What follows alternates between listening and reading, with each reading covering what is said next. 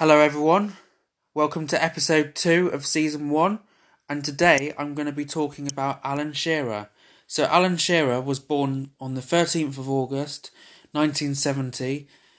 Alan Shearer was an English retired footballer. He played as a striker in the top level of English League football for Southampton, Blackburn Rovers, Newcastle United, and the England national team. And he is Newcastle's and the Premier League's record goalscorer. He was named Football Writers Association Player of the Year in 1994 and won the PFA Player of the Year award in 1995. In 1996, he was third in the FIFA World Player of the Year awards, and in 2004, Shearer was named by Pele in the FIFA 100 list of the world's greatest living players.